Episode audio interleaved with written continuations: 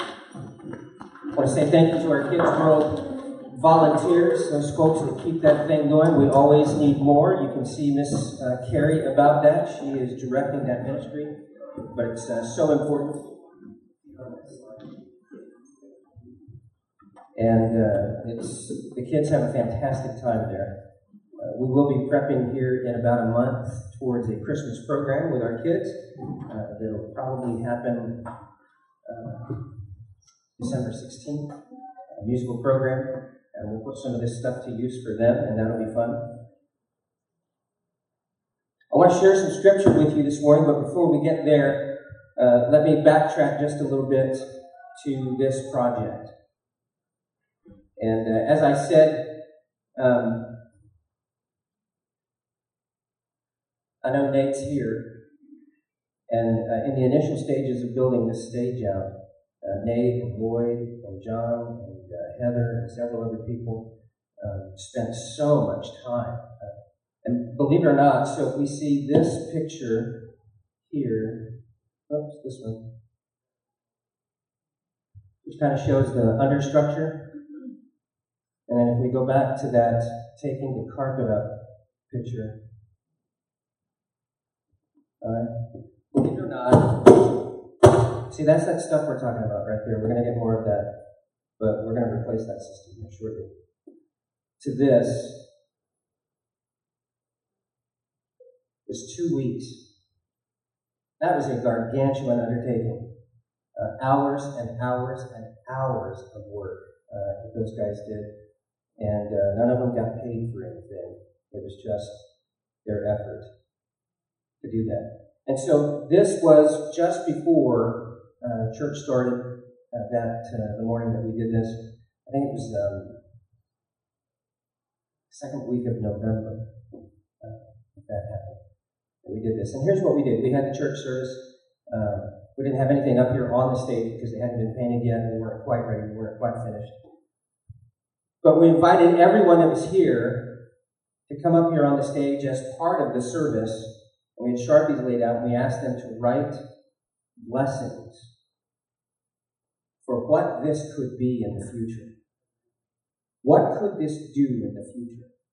And so, underneath all of this paint here are the thoughts, the prayers, the words of many of you, uh, some who have uh, left us, God's moved on to other things, uh, but they're under. And you, because you're not up here all the time, might, might not think about it often. I think about it all the time that, that those words are under here. And I'm, I'm not amazed, I guess. That would be a bad thing to say because I have so much faith in you. But I'm always just heartened when we do something like this to see the thoughtfulness that you're willing to put into things like this. And so uh, there's here's a couple of pictures of the day that that happened. I hope. Right. Oh boy, we're stuck. Think about it.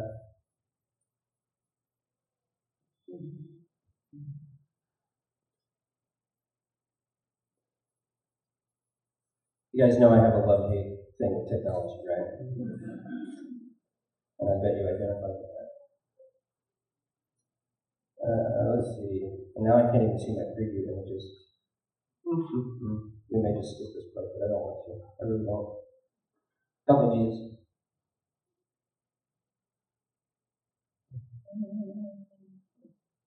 Where it is. I guess I was right. Okay. So here, you know, this is during the service. We just have people doing their thing. And a few different people, and I think that's actually a black image there. Mm-hmm. By the way, we're also changing our program that does this business. Can you imagine why?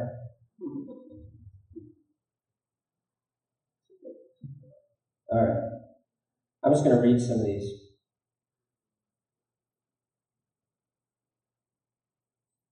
If I can. Can you it? Yeah, I think there's something something going on back there. Hey, what is that one? Hey, I pray that others may be um, may be saved on this stage as my brother and I were. Wow. That's amazing, right? That is one. See if you can get 28.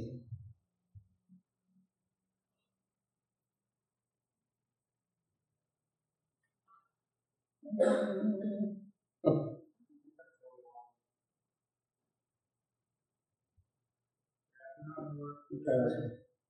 right, I think I can see this one.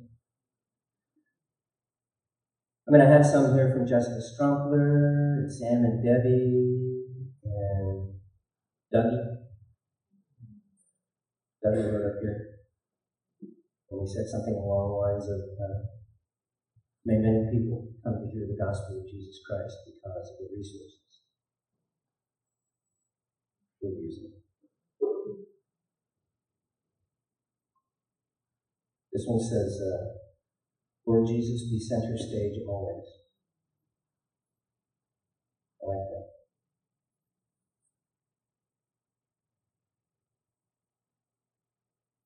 That's what it looked like first Sunday. And then we had to bring the piano up and all that stuff, and we got set up and off we went. And that's all great. Look, it's exciting to me. I don't know if it's exciting to you. It may not be exciting to you. Um, but it's, it's kind of what we're doing. And other people have bought into it, and other people have come alongside us, and that's good. But it's not so that we can have cool shows in this building. It's not so that we can have cool lighting for worship. I mean, we can do that, but that's not why, right? It's not so that um, uh, we can look at Church X down the street and say, oh, we've got better stuff. And when we when we do these kind of things, there are underlying choices that we make that I think reflect the values that we have underneath. So, for instance, the sound gear that we have back there, we're going to replace a bunch of that because somebody came along and said, "I know you have a problem. Let me help you solve that problem." Because otherwise, we would never have the resources to solve that problem financially. But then, when we decide to do it, we construct it in such a way that if you go to most locations and they have a sound system, they have a setup like we have, it's completely stationary, like it can never go do anything else. But we've made conscious decisions, and we'll do the same when we upgrade this sound system, that every bit of that can be pulled out and taken out to do things in the community as well. And we've done that. Uh, we provided uh, recording uh, equipment for the big West High School show a few years ago. Uh, we've done park parties.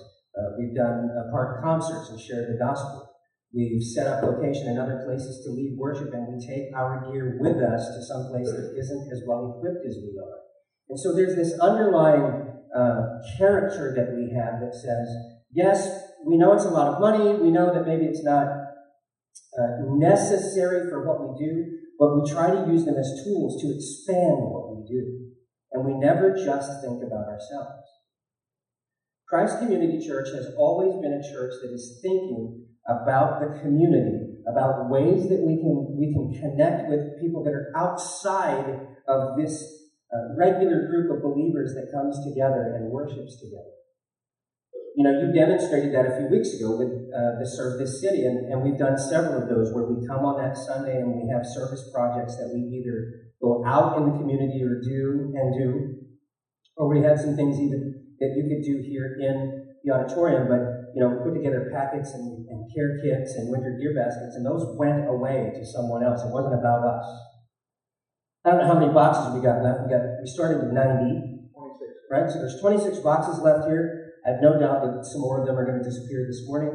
If you haven't had a chance to pick up an Operation Christmas Child shoebox, uh, do that. But we continually do things both like this and like this that aren't about us. We will be able to take advantage of them and enjoy the benefit of them, but they're not about us. And what is it that's underneath of all that? It's wanting to share the message of Jesus Christ. And so I want to I want to give you this passage of scripture today and three very short ideas about it that I want you to consider as we go forward. It's John chapter 4. We're going to start in verse 31.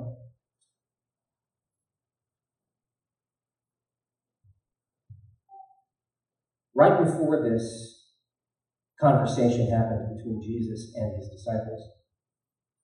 It's one of my favorite stories. It's the woman at the well, where uh, the disciples of Jesus have been walking through the countryside, talking to people, teaching, and they come down uh, to this famous well. They're thirsty, they're hungry, they don't have any food. And the disciples go off into the town that's nearby to find some food, to bring it back. And Jesus decides to hang out at the well. And uh, probably because it was cool there. I don't know if you've ever been around a traditional stone well, but uh, it's kind of like going into a cave or something like that. You get close to that water, and there's some coolness coming from the water and the stones that the water is touching. So Jesus is there. He has this amazing conversation with this woman I love to tell that story. It is in my top five favorite stories in all of the Bible. But if I do that, I can't get to this other part. So I will encourage you to go back today, go to John chapter 4. In fact, you can go all the way back to John chapter 3, start there, and read into chapter 4 because all of this is intimately connected. And then you can read what happens right before this. But in a nutshell, Jesus has this conversation the disciples return with food, and Jesus is sitting there enjoying the aftermath of leading this, this woman to the knowledge of salvation. And in verse 31, the disciples say this Meanwhile, the disciples were urging him, saying, Rabbi, eat. But he said to them, I have food to eat that you do not know about. And so the disciples said to one another, Has anyone brought him something to eat? So, you know, Jesus is saying, I'm getting sustenance from somewhere that you don't know anything about. And they think strictly in human terms, like we might be uh, enticed to do. Uh, you know, did he have a did he have a spare sandwich in his pocket or something that we didn't know about? Uh, did somebody else come along and, and saw that you know he was hungry and food? And he says this in verse 34. Jesus said to them, my food is to do the will of him who sent me and to accomplish his work. Now, this is some this is a passage, that particular verse is something I've used at times to, to sort of whack people with, and, and not in a bad way. But sometimes we, we, especially as ministers and leaders in churches, will get this thing of, I'm not being fed. People will say, a lot of people, listen, and if this was you, I'm not trying to offend you. God bless you for being here at Christ Community Church. Hopefully, God will help you with this. But if you've left the church because you said, I'm not getting fed, I have a bone to pick with you. Because, one, at some point, if you're a mature Christian, it's your job to feed yourself. Um, Amy Grant had a song called Fat, Fat Baby, Fat Little Baby, about Christians who just wanted to sit around all the time and drink the milk the easy stuff of the word, but they didn't want to get into the hard part. And they were always sitting around, you know what babies do? Angela Reset, you're here? What do babies want to do? Eat all the time. But they don't take care of themselves. And the word says this, right? He says, look, by now, he says, you should be on to the meat, but you're still desiring the milk. And Paul is right. He basically says, grow up.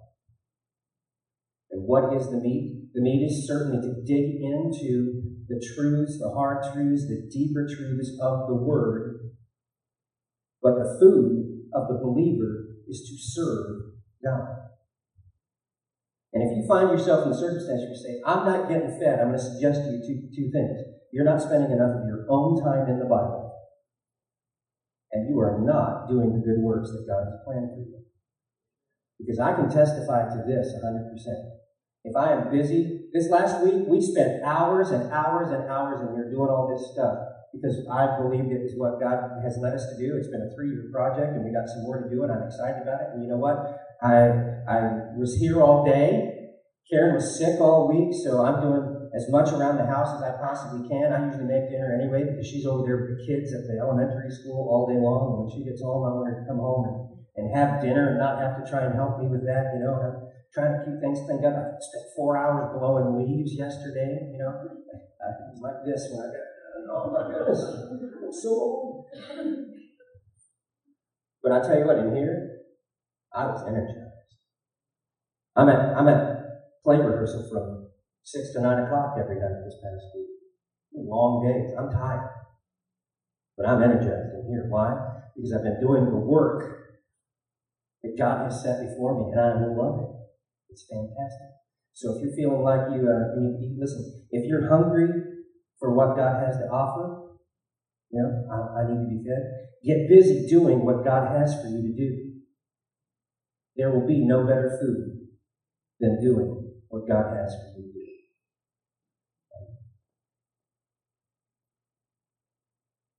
Verse 35, it says, Do not say there are yet four months, then comes the harvest. Look, I tell you, lift up your eyes and see that the fields are white for harvest. Where Christopher's going to school down in Ellensburg, Washington. Uh, we tell we tell people, and, Carol, you know this because you went to school there. There's nothing there. There's a university and cows and Timothy Hay. If you have a if you have a gerbil or a hamster or a guinea pig at home Timothy Hay, it probably came from the Ellensburg Valley. When we went down there in September, around, Karen and I drove all over the countryside because we love to go out and drive and just see what's out there. Cows. Love cows. And hay fields. And the hay, many places had already been uh, gathered up into the giant bundles that they do, the big round bundles, and then some of them were beginning to, to put them into bales, put them into these gigantic hay barns, right? And the typical way that works in any agricultural society is sometime back in May,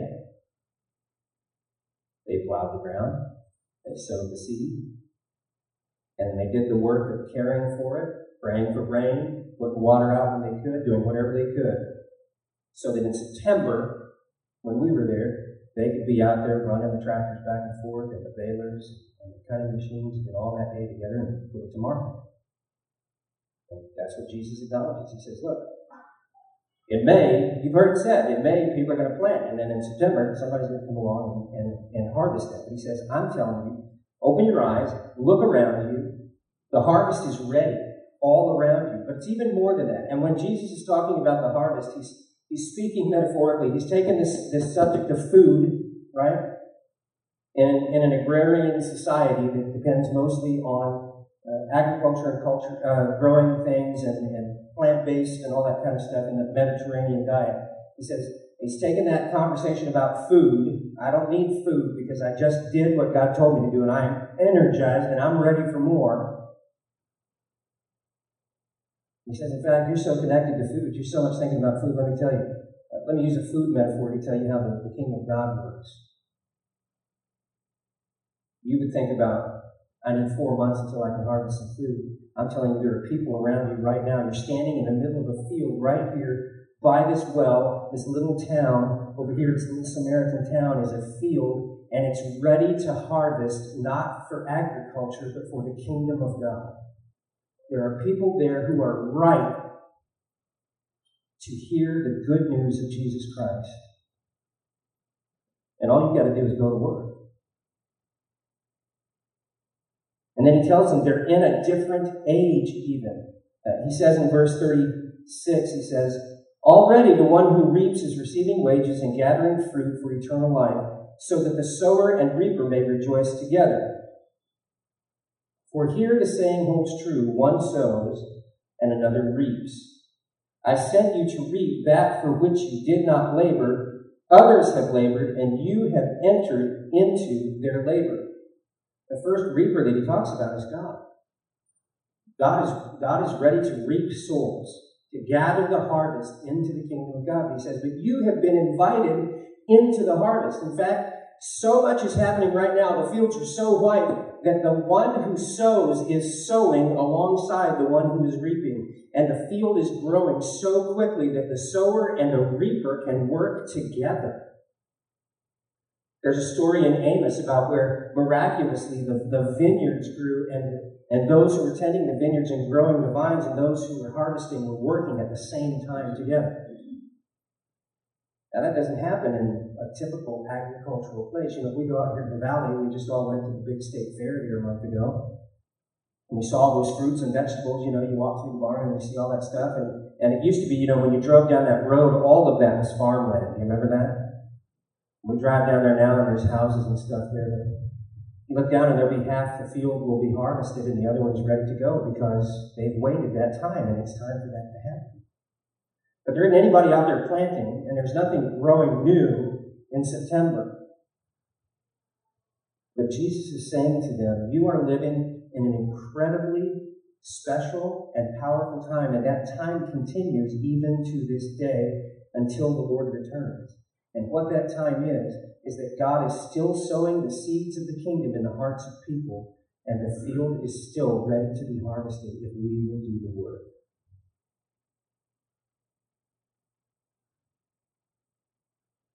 In verse 39, it says, Many, many Samaritans from the town that the woman was from Many Samaritans from that town believed in him because of the woman's testimony that he told me all I ever did.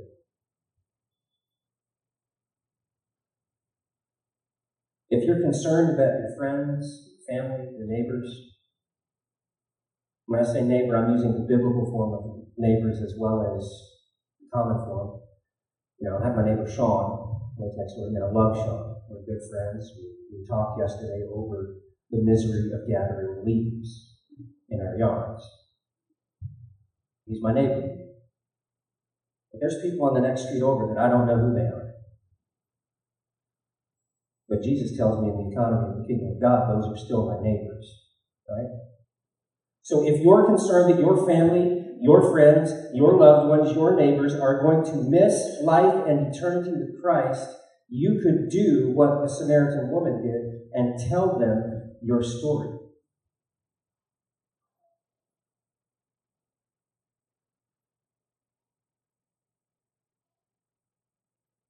When we go back to that first point, uh, if you're hungry for God to do something in your life, get busy doing the work that God has for you to be doing. You might say, well, what is the work that God has for me to be doing? regardless of anything else that you can come up with, I can guarantee you for every single believer, some of the work that he has for us to be doing is to tell others about the work of Jesus Christ in our lives. Y'all are quiet this morning. I don't feel a lot of amens coming here. Am I stepping on your toes? Because listen to me, folks. We can do all this cool stuff, and I can go out and interface with the community. I'm going to keep doing that. I'm going to keep telling people about Jesus. I'm going to keep telling people about Christ Community Church. I'm going to keep trying to push us to do things that, that grow our name and the fame of Jesus Christ in Anchorage, Alaska. But guys, I am not enough. And it's not about growing a church. That's a byproduct of us sharing our story. It could grow the church. It might not. Listen, I don't, Help me, Jesus. I don't care. I really don't care. I have never been on a mission to build a big church. If God wants to build a big church, He can have at it, and I will go with Him. I want people to be rescued from the fires of eternal punishment because they didn't encounter the person of Jesus Christ and I'm willing to use any and every tool that we have available to accomplish that. But I don't want to do it alone.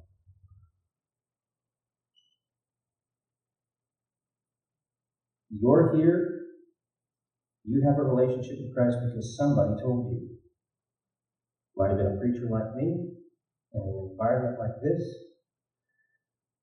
might have been a family member, might have friend across a cup might have been a fellow actor in a break during play. Wherever you are, the fields are planted to harvest, and what the Lord needs are people willing to go into the field and work. The easiest thing you can do is tell someone your story.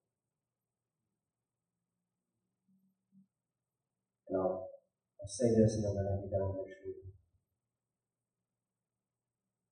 If you're hearing me say that, you well, I don't really have a story to tell. Hear me right now. You're not a follower of Christ. Because if you're a follower of Christ, you have a story to tell about how you once were not a follower of Christ, and now you are. And how did that happen? So that's you, you come see me when we're done. Because I'll tell you about Jesus Christ. What he offers to you. So if you're hungry for what God has to offer, get busy doing what God has for you to do. If you're concerned that your family, friends, loved ones, neighbors are going to miss life and eternity with Christ, spend eternity separated from God in a place of eternal torment because God's presence, presence is not anywhere to be found, and it's awful to be separated from the presence of God, then tell them your story. And then lastly, verse 42. Uh, verse 41. Many more be- believed because of his word, Jesus' word. Many more believed because of his word, and they said to this woman, It is no longer because of what you said that we believe, for we have heard for ourselves, and we know that this is indeed the Savior of the world. There's an important principle. We need to be busy about doing the work that God has for us to do. A, a foundational part of that work for every single believer is sharing their story. But the foundation underneath of that, what truly draws people to Christ, is sharing with them the Word of God. The Word of God is powerful. Sharper than what? Any two edged sword. The Word of God. Here's, here's a big part of it right here. I mean, the Word with a capital W is Jesus. Amen? That God has been so good to give to us the Bible as a way to know Him and to understand Him and to learn about who He is and what He offers us. If you're confused about that or you're concerned about that, pick up one of these God questions. There's a great chapter on there. And there, how can I trust that the Bible is the Word of God? Grab that. Well. And so here's here's my final little thing. If you have nothing else, if you've shared what you can share, you've done the work that you can do, and you have nothing else, God's word is always enough to lead people to Christ. But here's what has to happen. You have to actually know what's in here. Jason and I were, were laboring together this last week over what is our next sermon series going to be, and we've been throwing ideas back and forth, and we can't seem to get happy about any of them. We thought we'll do a let's call it expository, which is like verse by verse. Right? First dance on stage. Um, that's terrible. Don't, don't watch that. Cover your eyes. Um, expository preaching, which is like kind of what I've done here, verse by verse, taking each verse in order and, and, and expositing on what it says. It's great uh, for teaching to a congregation and learning the Bible. Uh, I know that uh, I had some friends here came to church recently and said, uh, if you if you start a series, I think it was on Romans. Uh, if you start a series on Romans, we're going to a different church because the church we just came to has been in Romans for three years. and I get it. In fact, it's one of the reasons why I have kind of avoided doing Romans. Uh, but we've been talking about Hebrews. Hebrews, I love Hebrews. It's a fantastic book, and it would take us a long time to get through it, but that's okay because God has His themes in there. And, and we were talking about, okay, well, why do we do this, and why do churches do this? Uh, because they're teaching the Word of God. And that's fantastic. And God uses every methodology of preaching. But can I suggest something to you? If you were actually reading your Bible, whatever we're doing here, whether it's topical teaching or expository preaching, verse by verse, you would be ahead of the game. So I think we, we have a, a, bit of a crisis in the modern church where people don't actually know what the Bible says because they don't ever actually read it. They come to church and they get a little shot of the Bible. And that's good, but it's not the whole picture. And it would take a generation for us to go through expositorily every verse of the Bible and teach it to you as pastors. And in that time, some of you would move away, get different jobs, somebody would die, somebody would be born.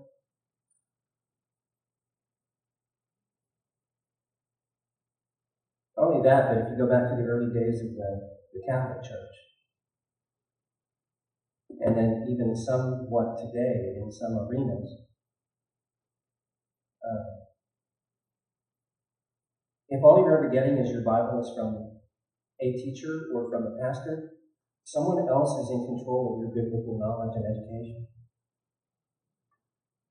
And we can just give you what we want. And maybe Maybe sometimes we're on we're off on a tangent. You're familiar, with, you know, there's cults out there, right? Where people have taken portions of this and created something that God didn't intend to exist. And people buy into that and believe that. There's so many reasons why it's important for you to know the Word on your own, to read the Word on your own. But the greatest reason is because when you're doing the work that God has called you to do, because it feeds you, when you're sharing your story about what Christ has done for you, people ultimately want to know what is the authority for what you're telling them. How do you know this is true? And we can always point back to the story of Jesus in the Bible, all the way from the Old Testament through the New, where God has revealed himself in a way that nothing else in all human history has done.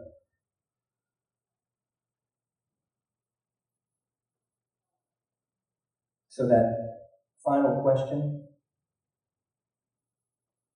that I asked you last week is the same. Can you get the last picture come up? Uh, it's number 8690. It doesn't come up, that's okay. Because it's short. It's one of the things written underneath this paint. He says the future. The person that wrote that's here, do you remember writing it? Anybody? Was John Lane. John's all the way back there. John, how old are you?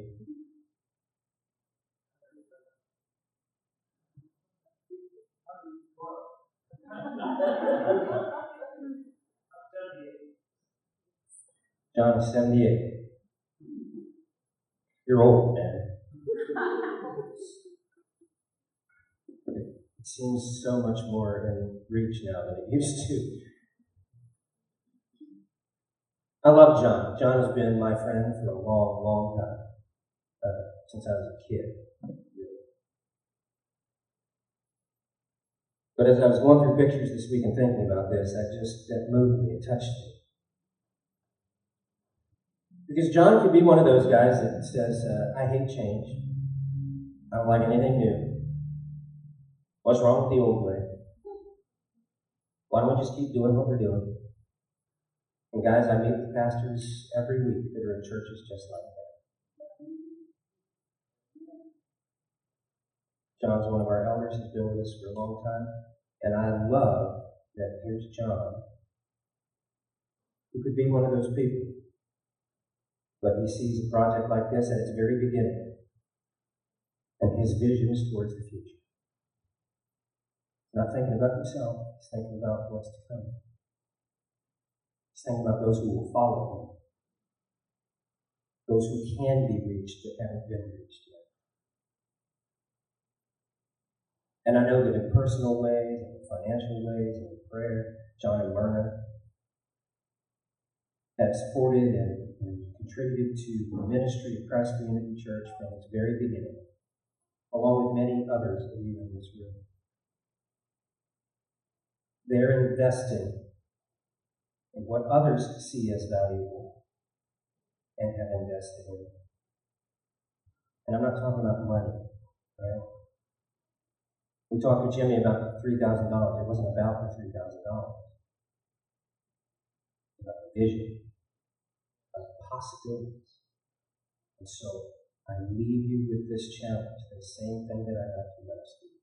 The field is white to harvest. People need to hear your story. They need to hear about Jesus Christ. There are people dying every day, separated from God for eternity. Are you investing in you? Christ Community Church. In the kingdom of God. And if not, what can we do? Would you stand with me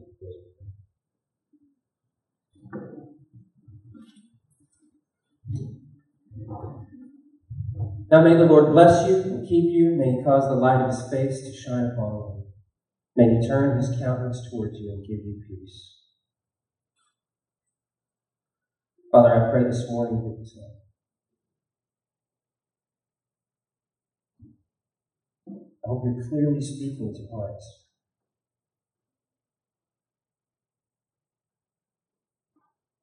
about your call to, to each of us to be servants, to be laborers in your fields. To go and see and seek out hearts that are, that are ripe to hear the good news of Jesus Christ.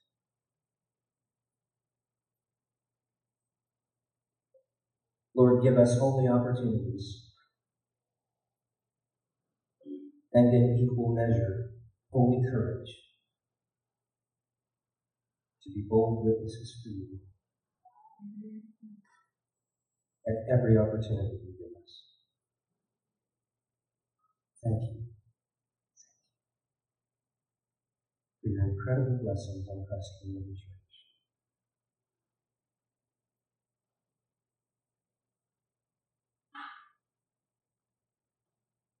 In Jesus' name.